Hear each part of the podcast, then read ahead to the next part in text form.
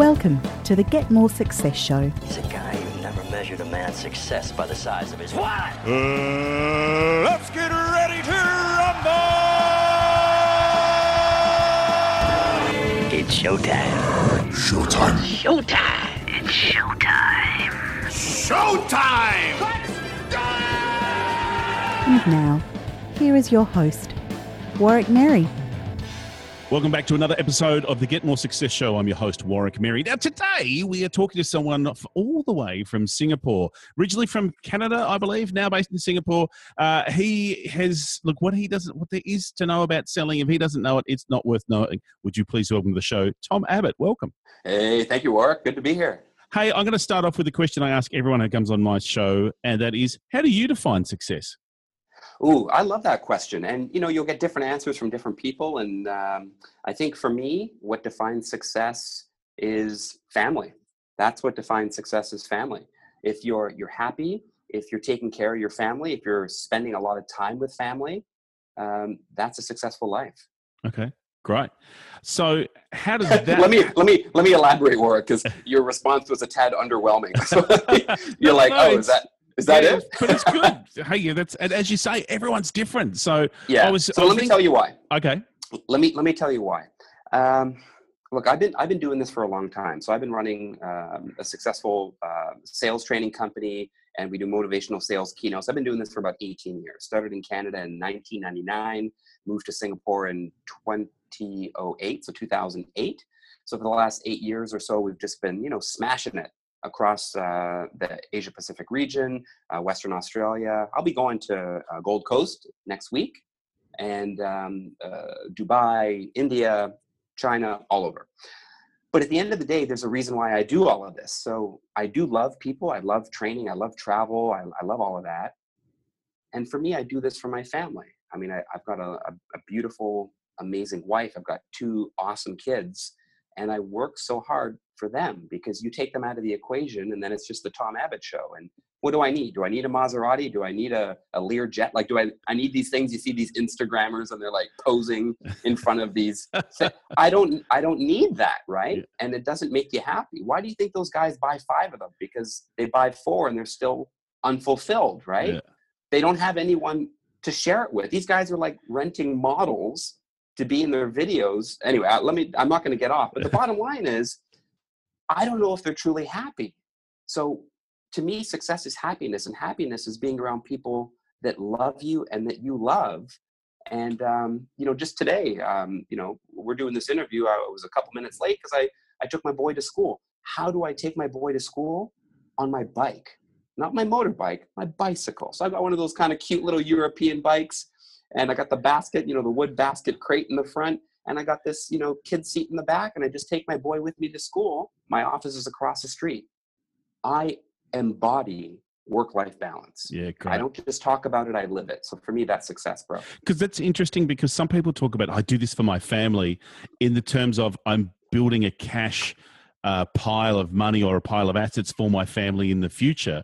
I don't see my family, but what you're saying is I do it so that I have the flexibility, so I can actually spend time with my family, watch my kids grow, spend time with my wife, who I love because that's why I married her. So that's Yeah. what you're talking about, yeah.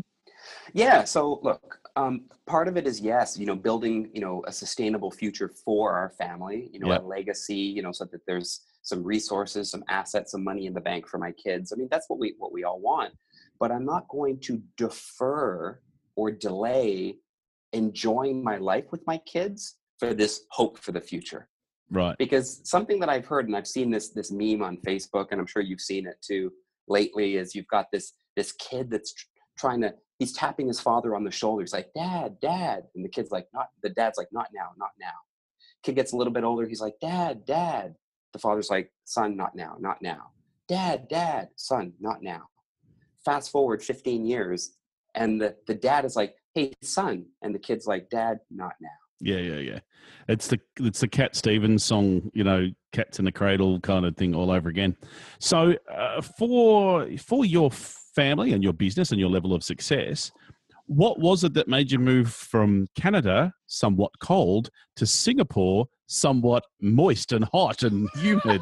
like, was that family? Was that a family thing or a business thing? That that was a family thing. So uh, there's a theme here, right? So my my wife Elaine, who was my girlfriend at the time, she was an interior designer back in Canada, and things were slowing down around 2007, 2008.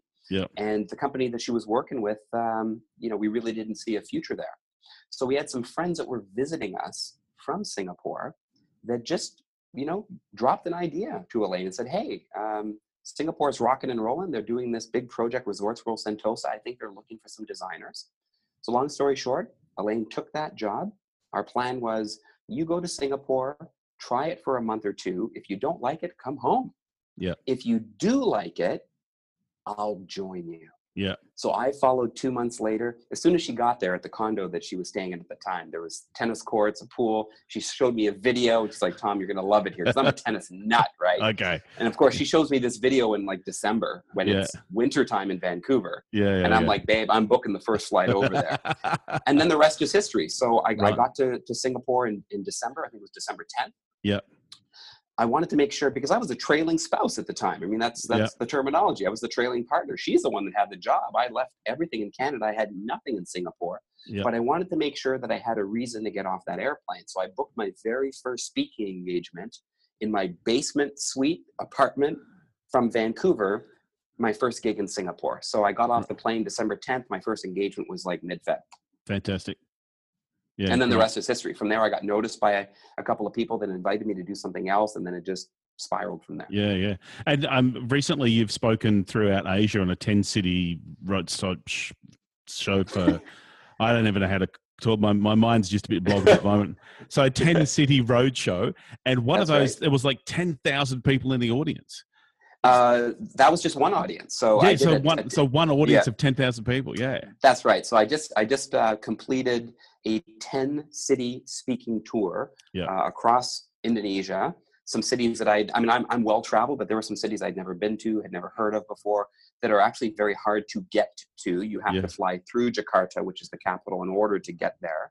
Uh, so I did a ten city speaking tour for a huge financial services company.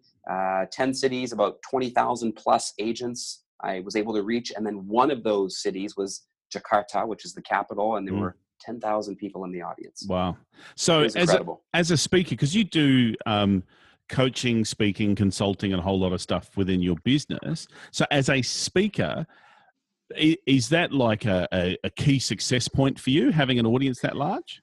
Uh, dude, that is that's a milestone. That is that's something that uh, you know I've always wanted. Uh, Yeah. It's a career. It's a career achievement. It's an it's a massive accomplishment. In the same way that you know a lot of us want to uh, write our first book. We talk about it. Few do it. I've written two books. Yep. Um, so so it's one of those things where you're like, yes. So when we define success, it's also how do you how do you push yourself to achieve your goals. So um, you know, having you know published two books, you know, that's a success for us. Um, speaking to ten thousand people, I only know of maybe you know two or three people personally Yeah. in in Singapore that that have spoken to an audience of that size. So it's not a bragging thing, but it's sort of like that's you know the the epitome, Yeah. if I can use that word, of professional speaking. You you you know it's like rock star, man. Like literally, you cannot see the back of the hall. It's like that awesome. It's super super cool. The energy you can't describe it. It's it's it's it's amazing. So that was a huge huge huge win.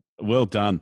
Hey, uh, so let's talk about your business for a moment and talk about success in your business.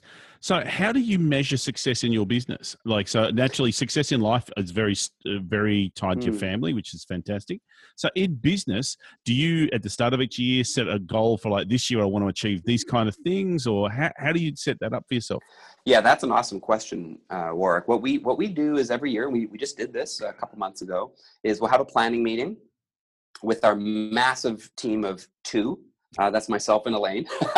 so we're a husband wife team. We've been we've been working together for about six or seven years, which is Right. amazing. Uh, very few couples can actually uh, work together full time, but it just it works for us. My parents worked together. I worked in my dad's business for a couple, you know, two decades. So Yeah. it just it's natural for for us. Yep. Um, but we define success. Uh, you know, every year we set we set goals. We set targets around um, you know income, profitability. Um, how do we want to scale this company? uh, make sure that we're aligned in terms of our vision for this company. You know, do we see the same thing? Do we envision SoCo sales training going in the same direction? And what is that direction? And we set our priorities for the year, maybe three to five priorities. You can have tons of goals, but Yeah. if you're like me, you have all these goals and they don't always get done. So you got to set big picture priorities, Yeah. and then some of the, the the goals will come from that as far as the tasks, and then we just uh, press go. Yeah, great. So uh, interesting your work with your wife. I um I did that with my first business and my first wife, Uh-huh. and consequently with my second wife, not going to happen. Uh, I hear you. so what what are the role to make that work?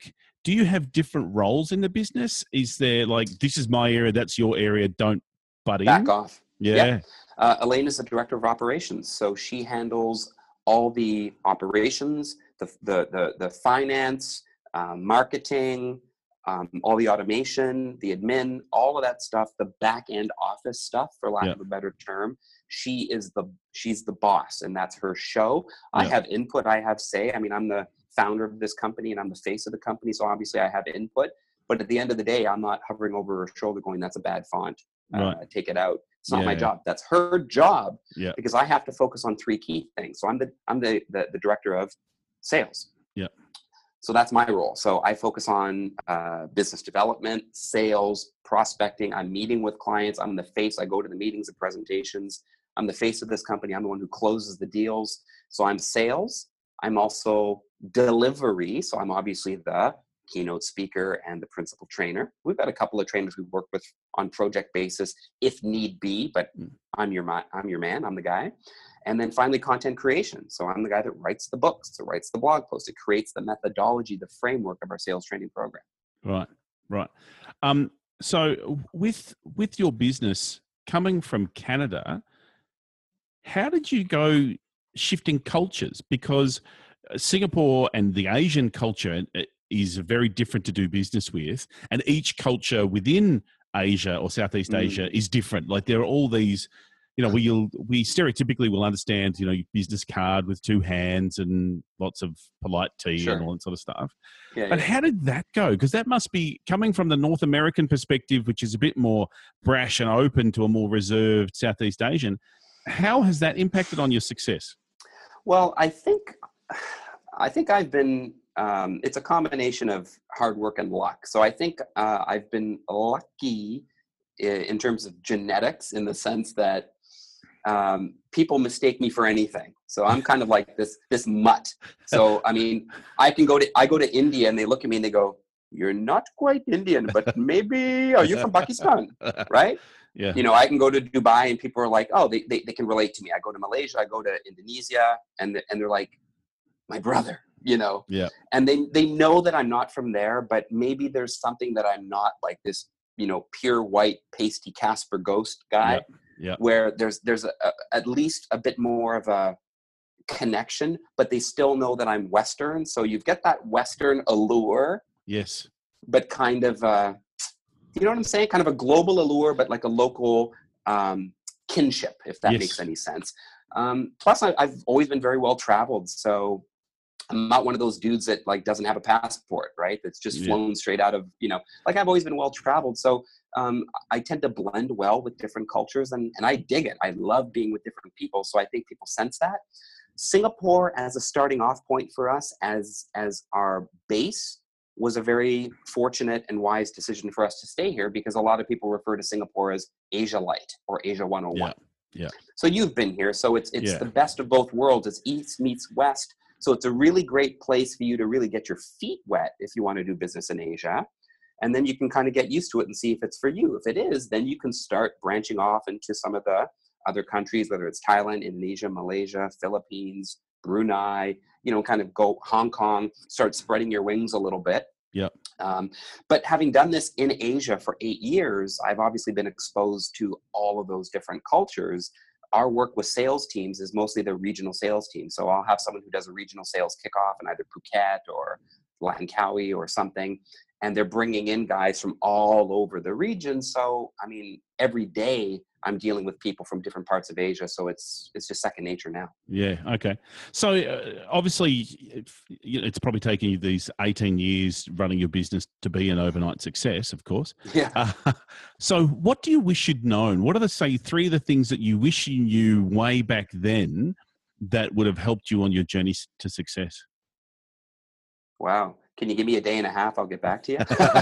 no, man, that's that's an awesome question. So, you know, things that if I knew then, what is it? If I knew now, what is it? If I if I what's, how does that damn expression go?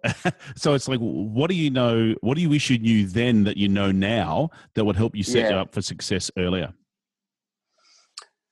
Earlier, you know, when I go through when when people ask me my story, right? So obviously I've condensed it a lot here today. When people ask me my story of all the different milestones and the steps that we went through to get to where we are now from the beginning in Singapore, I mean, I, I, I wouldn't change anything at all. I wouldn't change anything because that worked for us. Yep. And with a few minor tweaks, that's a, that's a formula that people could replicate. What I would do though is I would have reached out to other speakers sooner to learn and to ask questions. Okay. Um, okay. I think sometimes uh, speakers in particular, but also just some business people, we tend to uh, work in silos. We're very lone wolf. We're very independent. We think we have all the answers. We kind of try to chart the course on our own.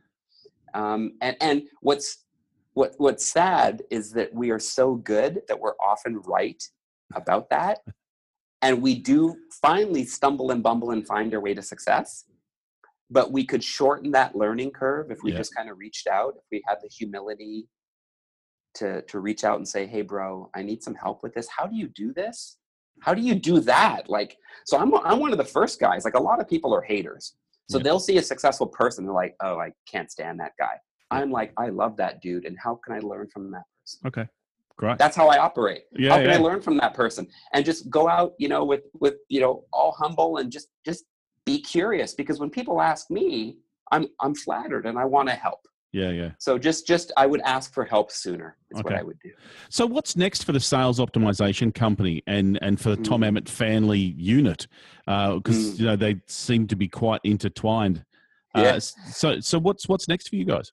What's next is um, we're we're going live with a big launch of our online sales training program in a few short weeks. Right. So we've recorded, as you, as you can see, Warwick, we're yeah. actually in our studio right now, and we've just um, wrapped up recording. We have to record a few more because uh, we want to improve some of them today. Um, but we've got about 40 or 50 videos, bite-sized learning, micro content uh, that populates. We've about 50 lessons in a seven module online sales training program that we're going to market to individuals but also our corporate clients Great. so that's a way that we can scale the business it's tom not their income that yep. allows us to add value to our customers learning on the go is the way to go um, it will never replace live in-person training but it sure as heck complements it and and, and enhances it so um, so yeah we're, we're, we're launching that full bore in the next few weeks and that's going to allow me to have more time to spend with my family. Fantastic. And as you and I have said, so many companies go, look, we wanted some kind of cultural change. Can you come in for an hour and teach it so we can change things? Whereas this micro learning that you talk about is it's that just in time learning. Oh, I need to learn how to sell to this kind of person. How do I close this kind of deal? Or what are some of the language I need to use? So you can look yeah. for that or I'm on, lesson. I'm on I'm on my way right now to a sales meeting. Yeah what are the top three things I need to ask this prospect? Yeah. Great. Boom. Open it up on your phone, watch the two minute video, read the little cheat sheet notes, and you're ready to close. Fantastic. That sounds so exciting. Hey, Tom, thank you so much for your time today. If people want to get in touch with you and also the Sales Optimization Company, what's the best way for them to get in touch? They, can you know what? They can just go on Google and type in sales speaker Singapore or sales trainer Singapore, and we dominate that whole first page. Fantastic. Um, one of my buddies, just as a joke, one of my buddies just took out his Google phone and he and he just did something on Android, which was like best sales speaker Singapore or something. And it the only thing that came up was Tom Abbott, and he said, "Bro, Google says you are the answer to that question. I thought that was freaking hilarious. But all kidding aside, um, you can just find me across all social media platforms at SoCo Selling, S O C O Selling. Uh, great. Tom, thank you so much for your time today. Hey, pleasure, buddy. Thanks. You've been listening to another episode of the Get More Success Show. Thanks so much for your company today. We look forward to you joining us next time. Thanks for listening to the Get More Success Show with Warwick Merry. Continue the conversation with other successful people over at getmoresuccess.com. That's where you'll find all the show notes as well as a link to our Facebook group that we'd love for you to join. GetMoreSuccess.com is also where you'll find all the information you need to connect with me, your host, Warwick Merry. Thanks for listening, and we hope you can get more success.